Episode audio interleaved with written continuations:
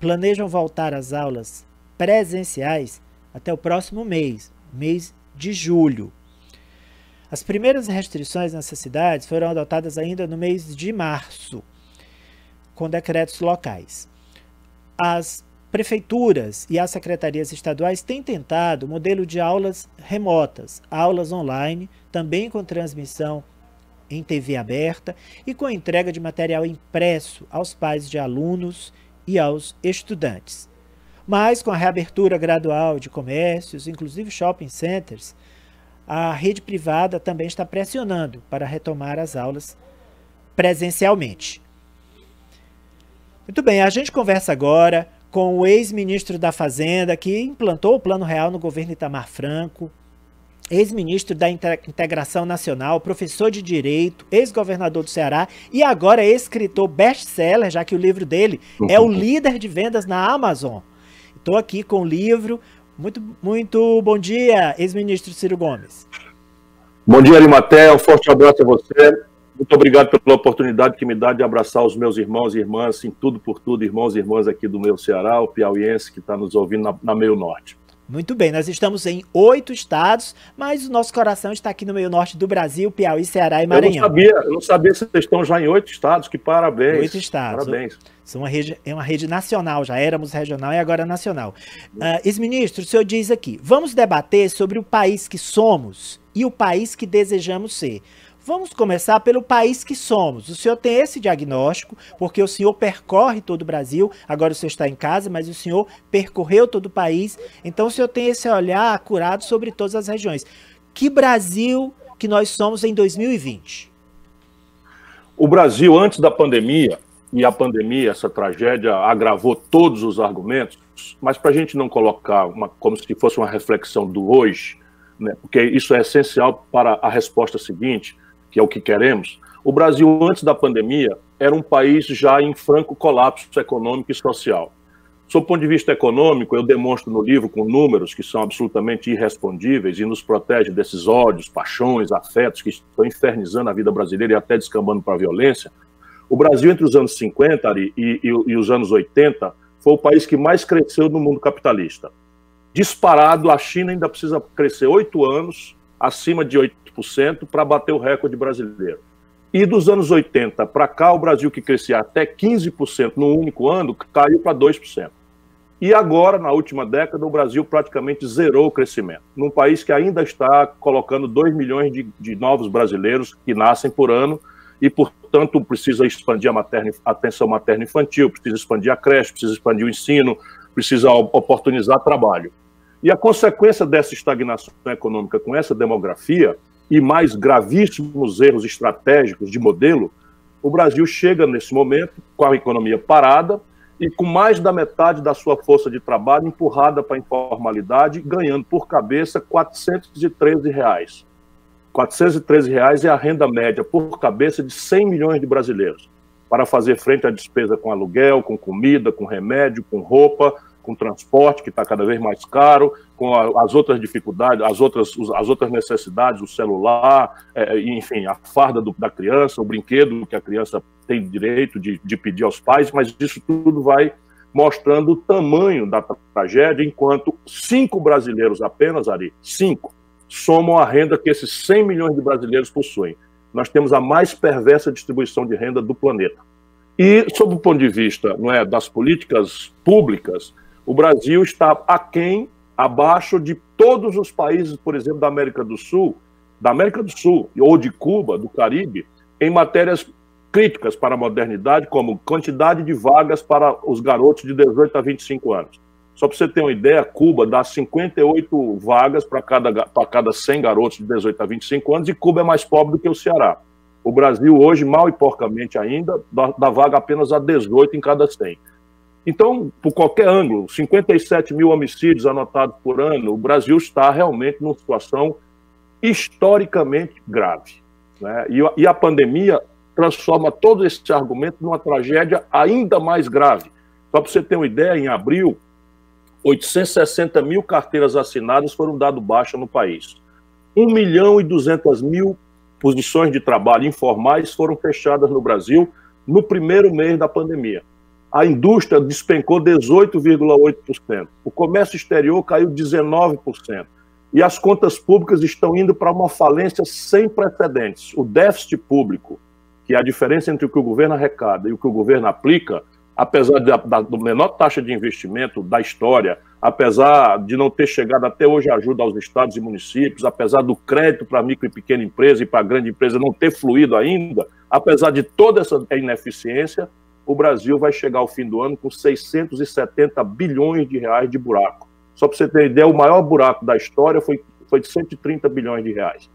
É, é uma tragédia grande, econômica, social e política, porque nós estamos vendo aí as sequelas políticas disso, a violência começando a virar a linguagem de confronto entre irmãos brasileiros. Sem dúvida. Ex-ministro, o senhor citou aí um número que eu fiquei impressionado: 860 mil carteiras que foram dado baixa agora no mês de abril. E, no entanto, eu vejo no noticiário econômico euforia nas bolsas de valores, dólar em alta. Parece assim uma contradição. Existe um fosso entre o mercado e as pequenas e médias empresas que estão na lona. A, a, Bolsa de Valores no Brasil e o mercado spot, o mercado à vista de câmbio, Ari, você está com muita sensibilidade percebendo. É uma coisa, é um jogo de meia dúzia de especuladores. Não tem nada a ver com a vida real nem com a economia real. Por que, que agora a Bolsa de Valores está crescendo? Porque os ativos brasileiros se depreciaram dramaticamente e ela foi para o fundo do poço. Então o Brasil ficou barato. E isso é meia dúzia de ações. É Petrobras, Banco do Brasil, e não, e não é como no mundo capitalização de empresa. É só um jogo de aposta, que nem um cassino. Não é? Se eu acho que a Petrobras vai melhorar de preço ou não vai melhorar de preço, eu não estou botando um centavo na Petrobras. É o, é, o, é o banco do Bradesco que tem ações da Petrobras e está vendo que o mercado de petróleo, com o fim da pandemia na Europa, vai começar a melhorar o preço, então a Petrobras vai ter um lucro um pouquinho maior, vai distribuir um pouquinho mais de dividendo e aí a ação vale um pouco mais. Mas aqui embaixo, a produção brasileira está num desastre a indústria nacional brasileira perdeu 18,8% de faturamento no mês de abril. 18,8%. Nunca houve isso na história do Brasil. O comércio brasileiro está perdendo faturamento numa conta de quase 40%. E olha que comida, remédio não é, e roupa estão crescendo, porque são necessidades essenciais que estão preservando um pouco do colapso da economia, da economia real.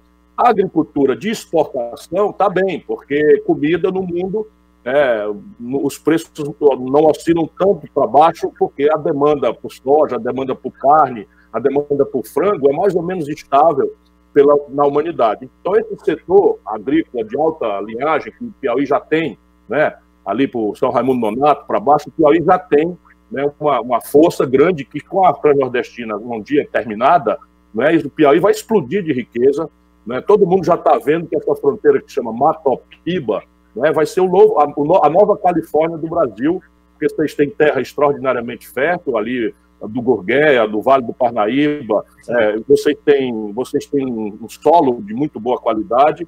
Por exemplo, o Ceará não tem, 85% do Ceará é um afloramento de pedra. Nós vivemos aqui de teimoso que nós somos.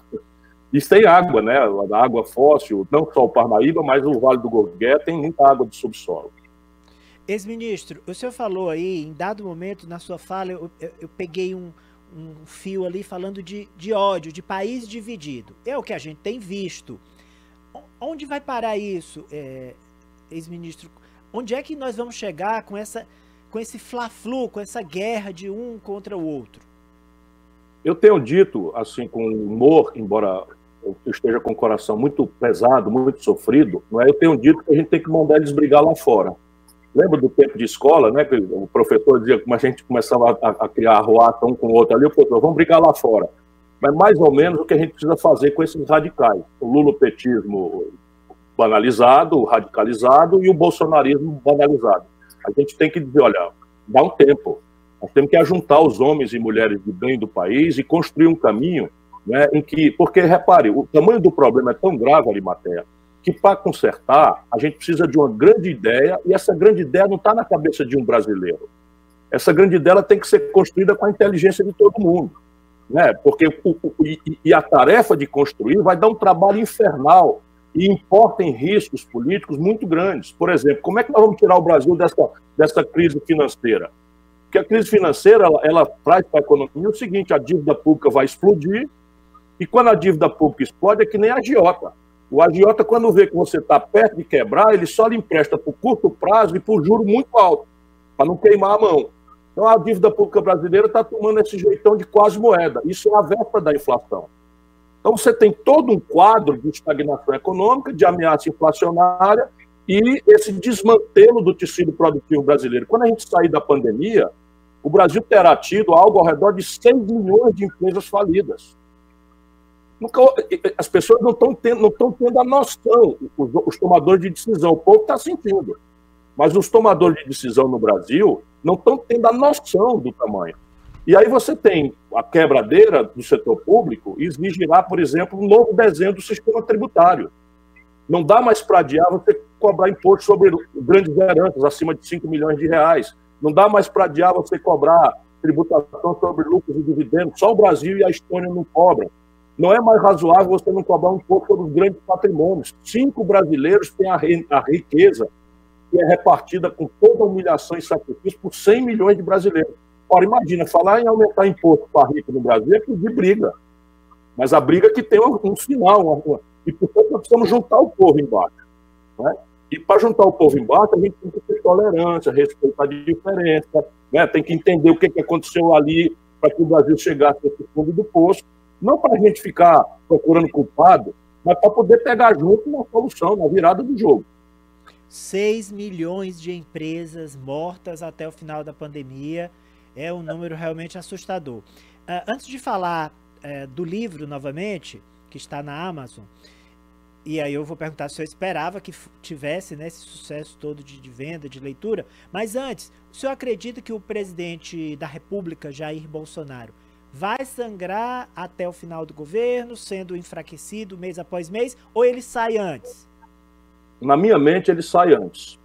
Por quê? Não é, é um palpite, naturalmente, mas o meu palpite é baseado numa experiência. Eu conheço a história do Brasil, e você conhece bem também. Da vida moderna brasileira, só três presidentes da República terminaram o mandato. Então, a história brasileira é uma história de ruptura, de golpe, é uma história de tragédias como o suicídio do Vargas, a renúncia do, do, do Jânio Quadros, o impedimento do, do Collor, o impedimento da Dilma. Né? Essas, essa é a história brasileira. Quais foram os três presidentes que terminaram? Juscelino, Fernando Henrique e Lula. Qual é a característica dos três? Uma habilidade quase mágica para o diálogo. Uma capacidade de, né, de encantar a serpente, né, de até anestesiar o conflito, de trazer o adversário para perto. Essa é a característica dos três. E, esse, e, isso faz com que ele seja uma exceção à regra. E qual é a característica do Bolsonaro? O Bolsonaro vive puxando briga. Quando, quando não tem problema, ele cria, porque você tem uma crise de saúde pública que já matou 34 mil, né, 34.072 brasileiros morreram. Todas as simulações falam em 80 mil mortos daqui para o fim de setembro, para agosto, setembro. Né? O Bolsonaro tem um problema econômico que eu já descrevi para você aí, que não tem precedente na história, ele nem sequer sabe o que fazer num assunto e no outro. Não faltando isso, o problema, ele começa a ter problema. Demite dois ministros da saúde, por confusão. Né? Como é que é? Eu nunca vi na minha vida, só com Bolsonaro, político receitar remédio na televisão. Eu já disse para o meu médico, eu votei a favor contra a cloroquina. Eu sei de nada de cloroquina. Eu sei de economia, eu sei de política, eu sou advogado, sou professor. Pode me perguntar o artigo do Código Penal que pune o, o, o, o homicídio, é o 121, que pune o assalto, é o 157, e eu sei quais são as discriminantes, porque eu me profissionalizei nisso, eu sou um cientista disso.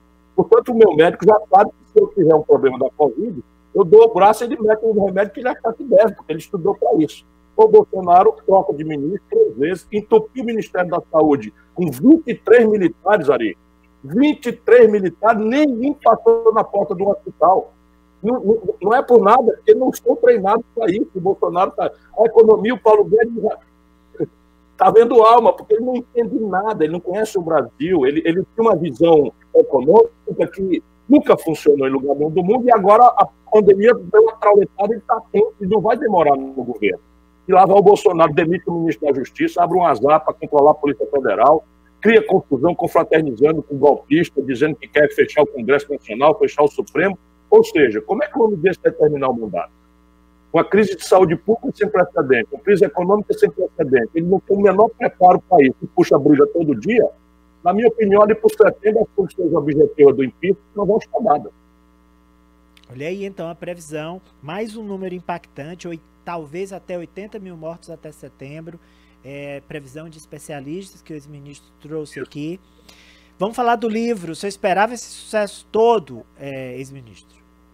Não, não esperava, porque o livro é um livro de economia política, tem muitos, muitos números, não é? Mas é um livro escrito numa linguagem, porque eu, eu peço a Deus que ilumine a minha pena, a minha voz, para ajudar o nosso povo mais simples a entender as questões a gente se vacinar dessas manipulações de propaganda política, de mistificação, que é natural. Né? Político gosta de, de, de, de vender, de, de achar que tal, mas não existe salvador da pátria. A gente precisa mudar essa cultura, porque a gente precisa equipar o nosso povo com a ideia, porque nada sério se faz no prazo de uma vida humana.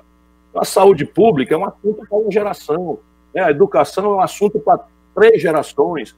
E a gente tem que começar, tem que planejar, tem que dizer de onde vem o dinheiro, qual é o conflito político para esse dinheiro né, ser repartido de uma forma justa. Porque no Brasil só quem paga imposto é o povo pobre e a classe média. Os ricos não pagam imposto no país. Né? O, imposto, o, imposto, o, imposto territorial rural, na maior fazenda do mundo, do agronegócio do mundo, que é o Brasil, o imposto territorial rural, né, o imposto que se cobra sobre a propriedade rural, arrecada menos do que o IPTU de São Paulo.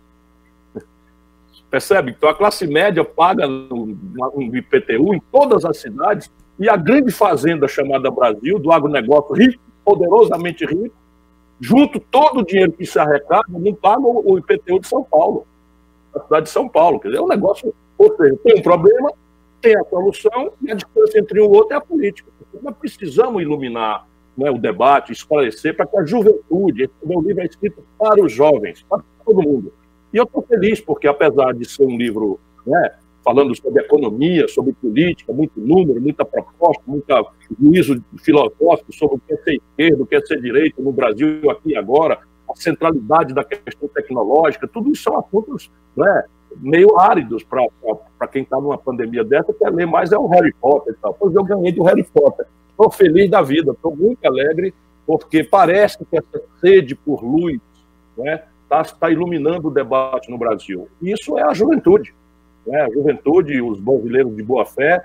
É, eu estou feliz, estou muito agradecido. Eu sou pessoalmente muito feliz com a luta do povo brasileiro, embora muito angustiado. Com... Hoje morreu um brasileiro que já sabiam todas essas questões que eu estou propondo, o, o Lessa, o Carlos Lessa, economista extraordinário, porque o Brasil perdeu o pensamento autônomo. E eu quero devolver com esse livro a ideia de que a gente tem que pensar com a nossa própria cabeça e não ficar imitando como papagaio as coisas que os americanos pensam. Muito obrigado ao ex-ministro Ciro Gomes, ex-governador do Ceará, ex-deputado, ex-ministro da Fazenda, ex-ministro da Integração Nacional, autor de outros livros de sucesso, mas esse parece que está batendo todos os anteriores. Eu comecei a ler, gostei do livro, por isso que eu convidei o ex-ministro, que eu achava que esse debate Obrigado. qualificado tinha de ser feito.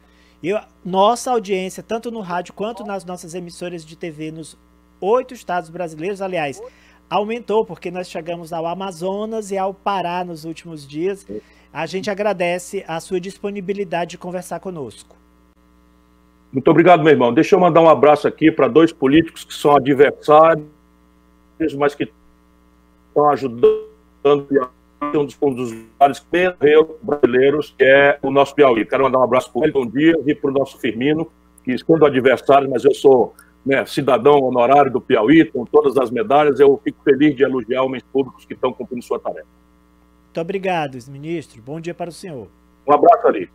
Um abraço. Bom dia para você. Obrigado. Olha aí, uh, excelente entrevista e alguns números bem impactantes, né? 6 milhões de empresas devem morrer até o final da pandemia e depois dela. Não vão conseguir sobreviver. 860 mil demissões, postos formais de trabalho encerrados no mês de abril. O número de mortos, que hoje está em 34.070, deve chegar a 80 mil até setembro. Produção industrial que já caiu 18,8% em apenas um mês. São números negativos, mas o ex-ministro acredita que o país pode superar se houver uma união de inteligências com um projeto definido de governo, plano de governo concreto. São 11h57. E agora a gente vai falar do Carvalho Super. Hoje é sexta-feira, é dia de aproveitar a companhia com os melhores produtos do Carvalho Super. E neste mês de junho há ofertas arretadas para você, já que nós estamos no mês do São João. Vamos comemorar o São João juntos no